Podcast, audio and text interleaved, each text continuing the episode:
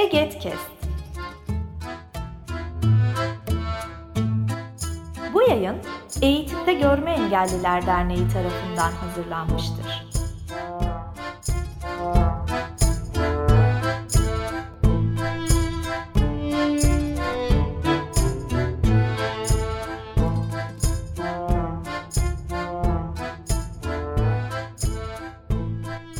Herkese merhaba. Egetkest'in Kariyer Öyküleri serisinin yeni bir bölümüyle daha birlikteyiz. Ben Beyza Yıldırım. Ve ben Şeyma Büyükürvay. Merhaba herkese. Bugün e, kariyer öykülerinde duymaya alıştığınız şeyin biraz dışında bir formatla karşınızdayız. Önceki bölümlerimizde e, farklı kişilerin, farklı meslek alanlarından e, kişilerin deneyimlerini konuşuyorduk. Bugün de bütün bu konuştuklarımızı bireysel deneyimler üzerinden değil, e, çeşitli araştırmalar, okuduklarımız ve yine deneyimler üzerinden topluca konuşmuş olacağız. Burada yararlandığımız kaynakları da sizlerle e, podcast açıklamasında veya e, sosyal medya hesaplarında paylaşıyor olacağız. Yine e, işe giriş süreçlerinden meslek seçim süreci, istihdam, e, tutumlar ve mobbing gibi geniş bir çerçevede konuyu ele alacağız. Bu e, podcast'in ikinci bir bölümünü de sizlerin deneyimleri üzerinden planlıyoruz. E, sizlerle bir anket paylaşacağız. Yine e, açıklama kısmından veya sosyal medya hesapları üzerinden e, bu ankete ulaşabileceksiniz. Burada bizimle paylaştık, paylaştığınız deneyimler üzerinden de e, ikinci bölümümüzü şekillendireceğiz. Onlar üzerinde konuşacağız. Bu konuyu e, podcastimizin sonunda e, daha da açacağız. Serimize de ismini veren kariyer kelimesi aslında e, çok fazla şey ifade ediyor. Oldukça kapsamlı bir kavram. E, meslek seçim sürecinden tutun da işte o mesleğe başladıktan sonra ona devam ettiğiniz yaşam boyunca devam eden sürekli aktif gelişen ve değişen bir süreci ifade ediyor. E, meslek seçimi konusunu da kapsıyor ve bu meslek seçimi ile ilgili öncelikli olarak e, bir şeyler söylemek istiyorum. Şimdi nedir? E, Birçok kariyer e, kuramında da geçer, ilgi, yetenek, değer, işte öncelikler, beklentiler vesaire belirlenir ve bunlara uygun, bunları karşılayabilecek mesleklere yönelir kişiler. Bu süreç e, engelliler de belki engelliye dair de bazı şeylerin e, değerlendirilmesini gerektiriyor ya da gerektirmiyor bile, gerektirmiyor olsa bile bazen böyle olabiliyor. Burada da e, karşımıza çıkan en önemli sorun belki de çeşitli kalıp yargılar. İşte engellilerin neyi yapıp yapamayacağına dair edinilmiş bazı kalıp yargılar. Bu kimi zaman yapılamayacaklar üzerinden oluyor. Kimi zaman da e, daha iyi yapılabileceği düşünülen şeyler üzerinden şekillenen yargılar olabiliyor. İşte bunlara maruz kalmak hem çevreden hem de kimi zaman engelli kişinin bunları içselleştirmesi sonucunda bu meslek seçim süreci engelliler için biraz daha karmaşık ve belki bir noktada da daha zorlayıcı olabiliyor. Bu kalıp yargılar meselesi oldukça önemli. Öyle ki kimi zaman çeşitli kurumlar bunu e, bir politika haline bile getirebiliyor. Örneğin e, yanlış hatırlamıyorsam 2012'den hala günümüze kadar ÖSYM'nin e, üniversite sınav tercih kılavuzunda e, engellilerin hangi mesleklere yönelmesi gerektiğine dair cümleler var işte görmeyenler e, daha çok işitsel alanlara yönelmeli. İşte bedensel engeller e, bedensel hareket gerektirecek alanlara yönelmemeli gibi sözde tavsiyeler var. Oldukça ilginç. Hala da günümüze kadar e, devam ediyor bunlar. Yine Milli Eğitim Bakanlığı geçmiş yıllarda engelli öğretmen alımına dair oldukça olumsuz tutum sergilemişti apaçık hem de işte engellilerin öğretmen olmasının eğitimde aksamaya, olumsuzluklara neden olduğu bizzat e, bakan tarafından bile dile getiriliyordu. İşte kurumların bile bu tarz e, kalıp yargıları e, açıkça ifade edebildiği bir ortamda kimi zaman bireysel olarak engellerin de e, meslek seçim sürecinde bunlarla karşılaşmaları e, zorlayıcı olabiliyor. Bu noktada da biraz kariyer danışmanlığı üzerine konuşmak e, yararlı olacaktır. Şimdi meslek seçim sürecinde kimi zaman destek alınıyor. Bu destek en başta belki de okul psikolojik danışmanlarıyla başlıyor. Bu e, lisede alan seçmek de olabilir. Belki bununla başlıyor. Sonrasında üniversite tercihi gibi. Burada da yine o kalıp yargılarla karşı karşıya kalınabiliyor. Bu hizmeti veren kişiler de bu yargılara kimi zaman sahip olabiliyor ve buna dair yönlendirmeler yapabiliyorlar. Bu dediğim gibi kimi zaman engelli birinin daha bir şey yapamayacağı, kimi zaman da daha iyi yapacağına dair kalıp yargılar da olabilir. Hatta e, geçmiş yayınlarımızdaki konuklarımız da buna dair paylaşımlarda bulunmuştu. İşte görme engelli birinin daha iyi e, görme engelliler öğretmeni olacağının söylenmesi bu mesela bu kalıp yargılara bir örnek olabilir. Bunun gibi e, bu hizmet sunulurken de bunlarla karşılaşılabiliyor. Bu noktada da tam da e, çok kültürlü psikolojik danışmanın önemiyle yine bir kez daha karşı karşıya kalmış oluyoruz. Çok kültürlü psikolojik danışma e, farklı farklı kültürlerin varlığını söylüyor. İşte kültürden kastettiğimiz şey sadece etnik grup, dil, din, ırk gibi şeyler değil. Kimi zaman bir yaş grubu da bir kültürdür. Engellilik de bir kültürdür ve kendine özgü özellikler barındırır. Burada da kültüre duyarlı psikolojik danışma bu özelliklerin bireye olan etkilerini ve dolayısıyla sonsuz bir deneyim ve olarak çok çeşitli biçimlerde karşımıza çıkabileceği üzerine e, bu kültürleri ve etkilerini anlamlandırmak konusunda e, bir ekol diyebiliriz. Kültüre duyarlı psikolojik danışma e, çerçevesinde bu hizmeti sunmak belki de bu tarz yargılardan uzak kalınmasını sağlayacaktır ve hizmetin kapsayıcılığını artıracaktır. E, kariyer danışmanlığıyla çok ilişkili onu da kapsayan bir kavram daha mesleki rehabilitasyon. Ülkemizde henüz çok fazla yaygın değilse de yine üzerine biraz konuşmak yararlı olacaktır. Burada e, kişilerin, engelli kişilerin meslek seçimlerinden tutun e, işe girişleri ve buradaki e, iş yaşamına dair izleme çalışmalarını da kapsayan çok geniş bir hizmet ve e, baktığımızda tanımladığımızda da daha çok e, sonradan sakatlık, yaralanma gibi konuların, durumların ardından işe tekrar geri dönüşle e, ilgileniyor. Ve bu e, noktasında da daha çok e, ergoterapi e, yönüyle öne çıktığını söyleyebiliriz. E, bu hizmete de e, engellilerin daha çok ulaşabilmesi yine e, meslek seçimi ve sonrasında e, istihdam ve iş yaşamındaki sorunlara dair e, çözüm noktasında yararlı olacaktır.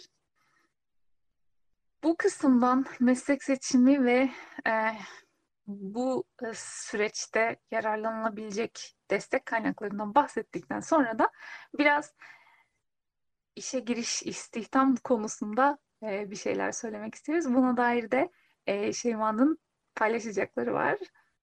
Evet, seni dinleyebiliriz Şeyma. Ben buradan devam edecek olursam kronolojik sırada şu var, işe girmek. E, işe girişlerle ilgili öncelikle bir veri paylaşmak istiyorum. Bu veriler şu an elimizdeki en güncel veriler olmayabilir. E, birazcık bununla ilgili de araştırdık ama bunları biz oturup bütüncül bir tarama yapmaktansa bir aralar okuduğumuz ve belki de not aldığımız şeyleri kafamızdaki belki deneyimlerle, belki düşüncelerle eşleştirerek burada aktarmak. E, o yüzden en günceli olmayabilir ama en azından bazı çerçeveler sunabiliyor bize. E, gelişmiş ülkelerde engelli bireylerin istihdam ortalaması yüzde bir, pardon yüzde otuz. Bunun Türkiye'ye yansıması ise yüzde bir. Bu 2001 yılındaki bir e, durumun verisi. 2011 yılına geldiğimiz zaman e, Aile ve Sosyal Hizmetler Bakanlığı'nın evet verisine göre ise bu yüzde yediye çıkıyor. Bunun sebebi olarak da e, kota uygulaması görülüyor. Kota derken işte özel sektörde e, en az yüzde üç oranında engelli kişi istihdam, işte kamuda ise yüzde dört en az istihdam etme zorunluluğu uygulamasına kota uygulaması diyoruz. Bunun etkisiyle yüzde yediye çıktığı öngörülüyor. Şu anda ne olduğu ile ilgili muhtemelen veriler vardır. E, bunun yüzde otuz beşi erkek yüzde altı ise kadın erkek e, kadın engelliler olarak gözüküyor. E, yani 10 yıl öncesinde bu belki daha farklı olmuştur ama e, uçurumsal bir fark var. Dolayısıyla buna yönelik bir çalışma yapılmadığı sürece bu uçurumun kapanmasının beklenmesi de çok gerçekçi gelmiyor. E, bu çalışmalar konusundan devam edecek olursam engellilik alanında çalışan örgütler olabilir. Genel anlamda örgütler yani Türkiye'deki bütün e, örgütlerin bir resmine baktığımız zaman hep işe girmek yani e, işe girmek bir şekilde atanmak vesaire odağında yapılıyor. Dolayısıyla e, işe ne kadar kişi alınıyor, bunların cinsiyet dağılımları neler veya bununla ilgili yapılabilecekler, yapılmayanlar neler gibi yerlere gitmiyor mevzu.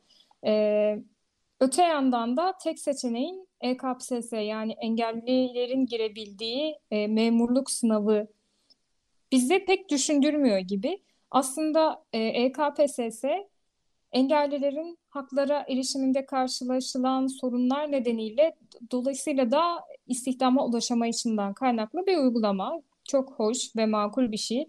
Ama öte yandan e, kısa süreli bir uygulama çünkü eşitliği bozan şeyleri e, çalışmalıyız ve onları değiştirmeliyiz ki bunu da gerek kalmasın en ideal bağlamda baktığımız zaman. Oysa ki EKPSS'de takılıp kalmışız. Buradan devamdaysa işte bir sürü lise öğrencisiyle çalışıyoruz. Görme engelli veya farklı engel gruplarından olabilir. Hepsinin ve ailesinin de e, katkısıyla hepsinin en temel amacı bir şekilde EKPSS'den atanmak.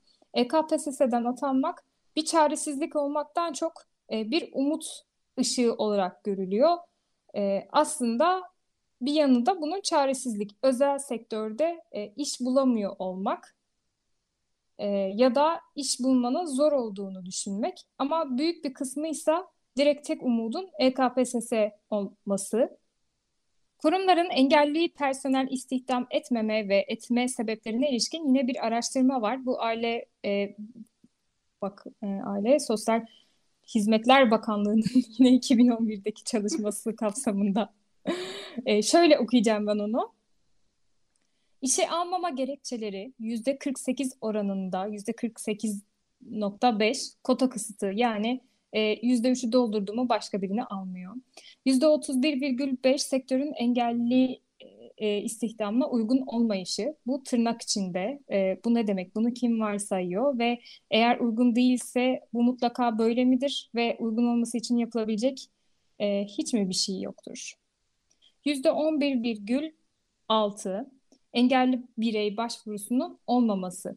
Bu önemli bir şey. Gerçekten önemli bir şey. Az önce bahsettiğim çaresizlik, umutsuzluk e, durumuyla alakalı, pardon çaresizlik veya EKPSS'yi tek umut görmekle alakalı ama oranının %6 olduğunu görüyoruz. 2011 için tabii ki bu. E, diğer gerekçelerse iş kazası olasılığını artırma, uyumsuzluk, iletişimde olumsuz öngörüler, iş akışını yavaşlatma gibi e, endişeler. Engelli birey istihdam etme nedenlerine baktığımızda ise %66 yasal bir zorunluluk. Bu çok önemli bir şey. Yani gerçekten biz hala bu %66 yani kota uygulaması gibi e, tedbir uygulamasını yapmamış olsak %66 bu çok büyük bir e, miktar. Dolayısıyla biz evet e, uzun zamandır bu kota uygulaması devam ediyor ama onun altını doldurmamışız ki e, gibi yerlere gidebiliyor. %24'ü sosyal sorumluluk. Yani %24 oranında, çeyrek oranında e, sosyal sorumluluk olsun diye engelli kişi istihdam etmek bunun anlamı. E, %10'u ise işe uygunluk. Gerçekten çok hoş bir dilim bu %10. Böyle verilerimiz ve bunlar bence çok anlamlı. e, ya zorunluluk olarak işe alıyor ya sorumluluk olsun diye işe alıyor ya da e, %48 oranında kota kısıtı dolduğu zaman işe almıyor. Gerçekten de bu veriler oldukça üzerine düşünülmesi gereken şeyler. Bunlarla alakalı yine okuduklarım arasında çok ilgimi çeken bir cümle olmuştu. Az önce bahsettiğin e, çeşitli kota uygulamaları var. E, kimi işverenler de e, bu kotayı doldurmak yerine engelli personel çalıştırmak yerine para cezası ödemeyi tercih ettiklerini söylüyorlar. Bu da gerçekten oldukça üzerine düşünmesi gereken bir veri.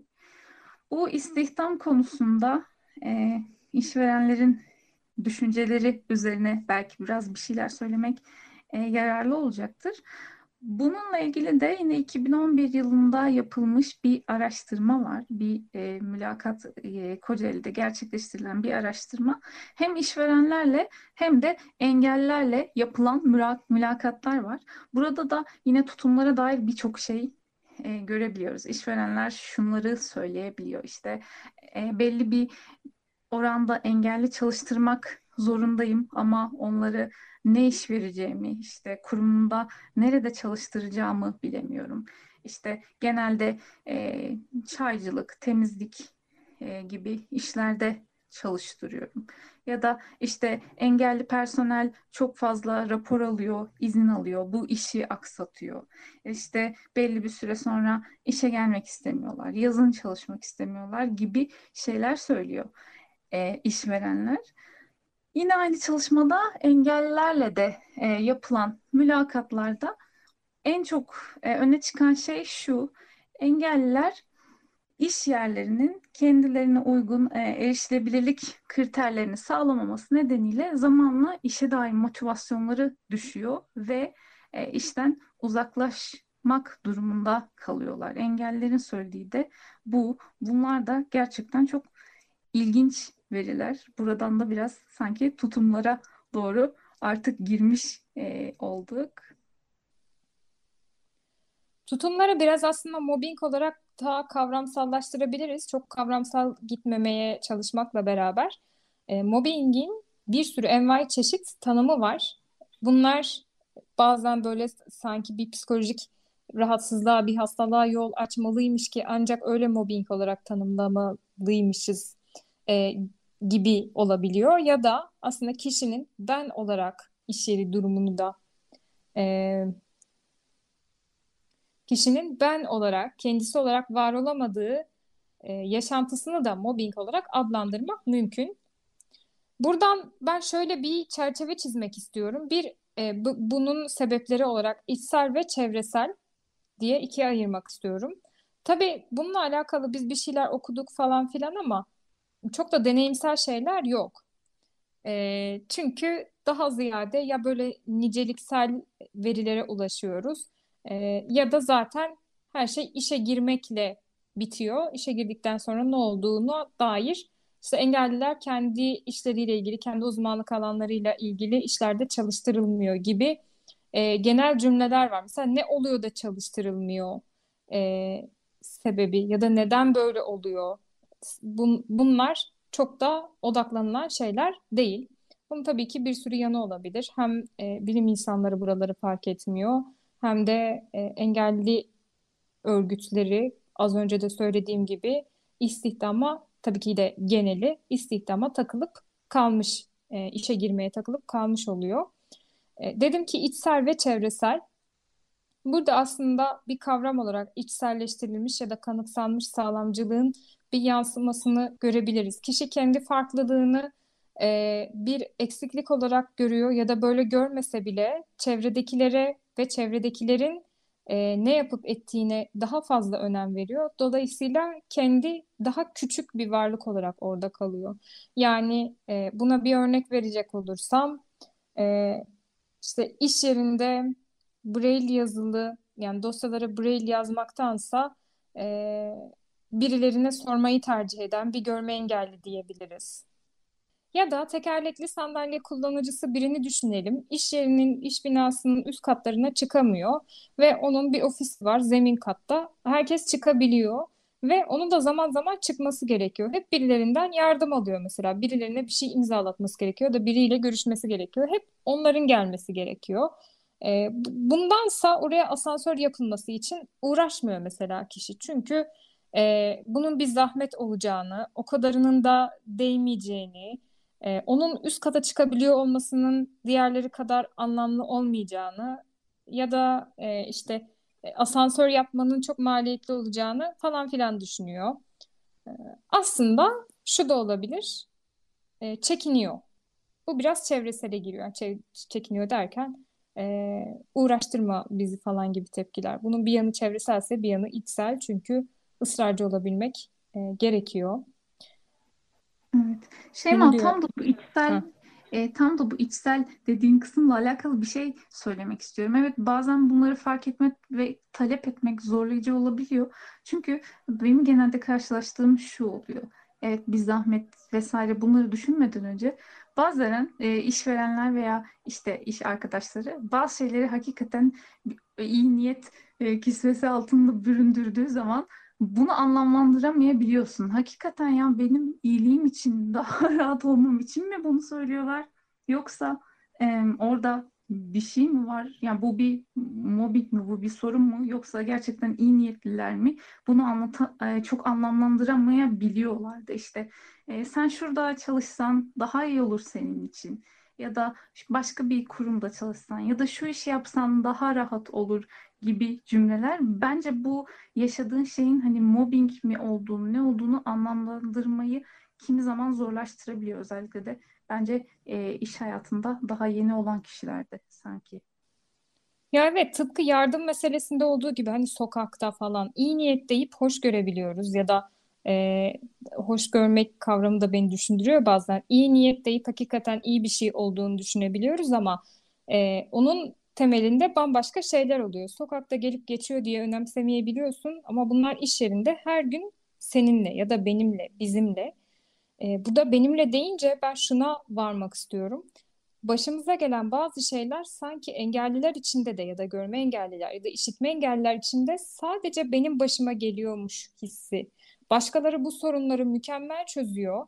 İşte kendilerini çok iyi ifade ediyorlar ya da başkaları bir şekilde e, bu erişilebilirlik sorunlarını idare ediyor. Ya da başkaları teknoloji konusunda mükemmel. Dolayısıyla benim karşılaştığım bu güvenlik kodu e, sorununu çok kolay aşıyor e, diye düşünüyoruz. Bu arada e, güvenlik kodunu açmam gerekirse e, görme engellerin kullandığı ekran okuyucu programlar sitelerde kullanıcı girişi yapılan sitelerdeki görsel e, kodları okuyamayabiliyor.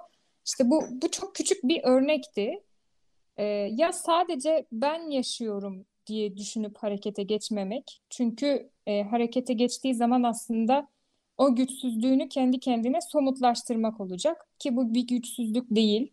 Ee, en başta aslında bunun farkına varmalıyız belki de. İş yerinde yaşadığımız şeyler e, güçsüzlükten veya zayıflıktan kaynaklı değil veya salt engellilikten kaynaklı da değil. Yani bazen mesela engelli kimliği gözükmesin, öne çıkmasın, o kimlikle sadece o kimlikle biliniyor olmamak adına da yapılabiliyor.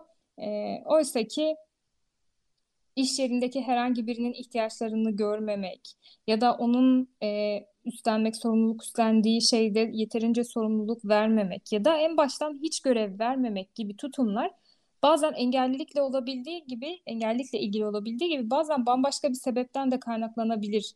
Ne bileyim işte deneyimsiz görülen birisidir e, ya da e, işte dini görüşü farklı birisidir oradaki genel kültüre göre, o kurumdaki ambiyansa göre ya da e, dindar olmamak e, farklıdır. Ya da cinsel yönelim farklılığı olabilir. Bambaşka şeyler olabilir. E, bazen her şeyi biz engellilik olarak görebiliyoruz. Bu da e, olumsuz şeylere odaklanırken ki o bütünü görememekten e, kaynaklanıyor. Bu da şunu engelliyor aslında. Gerçek sebebi anlayıp onun üzerine gidebilmeyi. Dedik ki içselin en önemli parçası, içsel e, faktörlerin en önemli parçası kişinin diğerleri kadar orada hakkı olmayışını düşünmesi kendi kendine. Bunu varsayması işte bu yüzden bir şeyleri talep etmemesi, rahatsız olduğu bir şeyleri ifade etmemesi, daha çok sorumluluk almak istemesine rağmen Bunu belirtmemesi, kendi kendine belki bahaneler bulması, zaten böyle olması gerekiyor bence deyip ama bir yandan da içinin rahat olmaması. Bu bahanede denebilecek şeyler bazen gerçek sebepler de olabilir ama bence önemli olan şey iç rahatlığı. İnsanın içi rahat değilse e, sebep gerçekten ilk aklımıza gelen olmayabilir ama üzerine gidip e, gerçek sebebi bulmak en önemlisi. Bazen bahaneler bizi rahatlatıyor. E, daha yeniyim o yüzden diyoruz falan ama yenilikle e, alakası da olabilir. Ama yeni olmakla, deneyimsiz olmakla o iş yerinde içi rahat bir şekilde e, bulunmamanın bir alakası yok diye düşünüyorum. Çevreselle içsel nedenler aslında iç içe. Çevreselden kasıt da işte bunu da yine ikiye ayrılabiliriz. Hani e, erişilebilirlik ve insanların tutumları, eşit bir şekilde ilişkilenmeleri, idarecinin olabilir veya diğer mesai arkadaşlarının. E, erişilebilirlik full olsa da örneğin bir tekerlekli sandalye kullanıcısı iş yerinin her yerine erişebiliyor olsa da o tutumlar dolayısıyla e, içi rahat, verimli çalışır bir şekilde, motive bir şekilde o iş yerinde var olamayabiliyor. Çünkü yok sayılmak, e, bir sorumluluk vermemeye çalışmak ya da iyi niyetle sen şunları yapsan yeter diye şefkatvari bir şekilde yaklaşmak. Ee, o kişinin söylediği bir şeyi ciddiye almamak ama aynısını bir başka bir başkası söylediği zaman ciddiye almak, hatta sonrasında ona göre davranmaya başlamak. Ne bileyim bir işin ilerleyişiyle ilgili olabilir. Engelli kişi demiştir ki bunu böyle yapsak daha iyi olur ama onu hiç kimse dinlememiştir. Engelli olmayan biri dediği zaman bu ciddiye alınmıştır. Evet, tam da görünmez olmak aslında böyle bir şey. Aynen öyle. O görünmezliği de şununla e, süslememeliyiz. Ya evet görünmezim böyle gelmiş ya bunlar da lanet olsun böyleler. Ya da tamam ya haklılar böyle olmakta. Şöyle şöyle de şeyler var. Yani ne o ne öbürü. Bunlardansa bir şekilde açık iletişimle çözmeye çalışmak. Ben tam bilemiyorum mobbingi yasal yollarla çözmek nasıldır. E, zaten böyle bir şey de bence söz, pek söz konusu değil gibi. Çünkü kanıtlanabilir bir şey de değil bir yandan.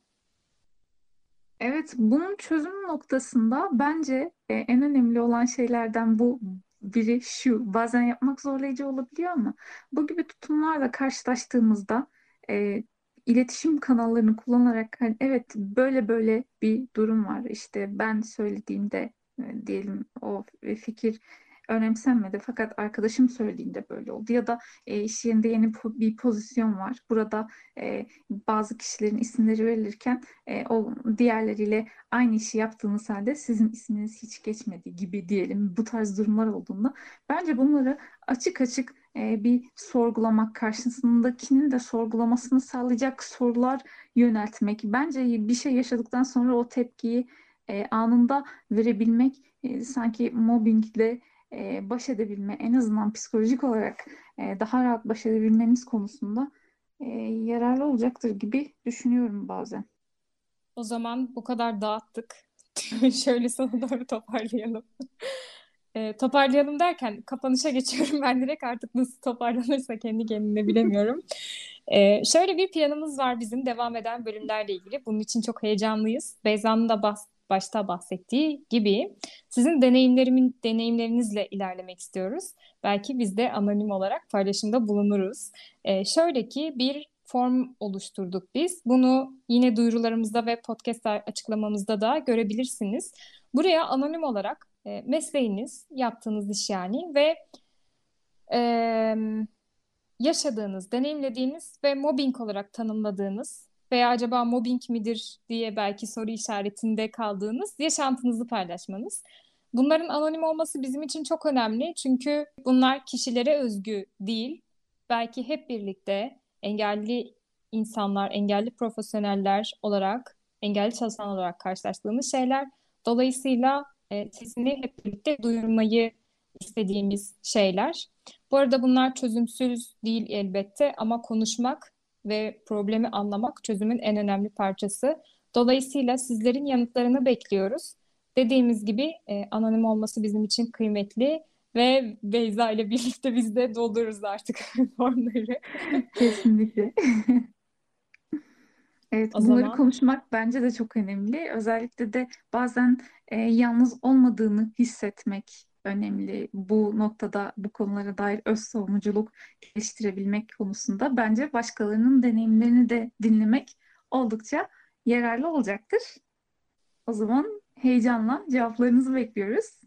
aynen öyle. Ve bu arada hep sorun odaklı gitmeyecek bölümümüz. Devamında da çözüme dair sürpriz bölümümüz olacak. Şimdilik bizde kalsın. O zaman görüşmek üzere, hoşça kalın. Görüşmek üzere, hoşça